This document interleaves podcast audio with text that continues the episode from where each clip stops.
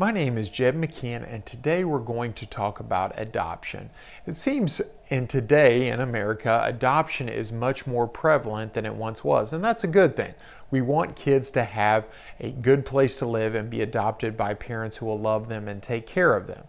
But how do we go from terminating the rights of the last parent or the parent who's not doing a good job to an adoption by the per person who's willing to take responsibility for them. So it's a two-step process. First, you must terminate the rights of the prior parent or the birth parent and then have the adoption take place. The easiest way to do that is a step parent adoption. So you'll only be terminating the rights of one parent. One of the parents has remarried, and that step parent is going to step into the shoes of the new parent.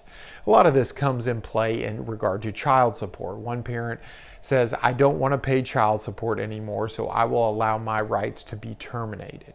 And again, they don't have any rights of visitation after the rights are terminated. Another way to do that is through the Department of Children's Services.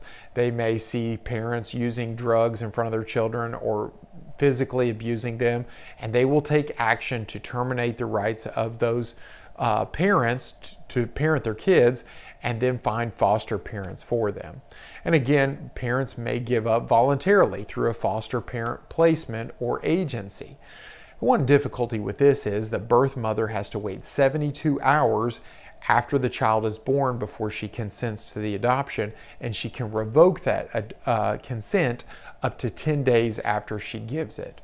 So that's the period in which she may change her mind. You can find out more about this legal issue and other legal issues by going to my website, attorney-knoxville.com. You can find me on Facebook and Twitter. You can also view my other YouTube videos.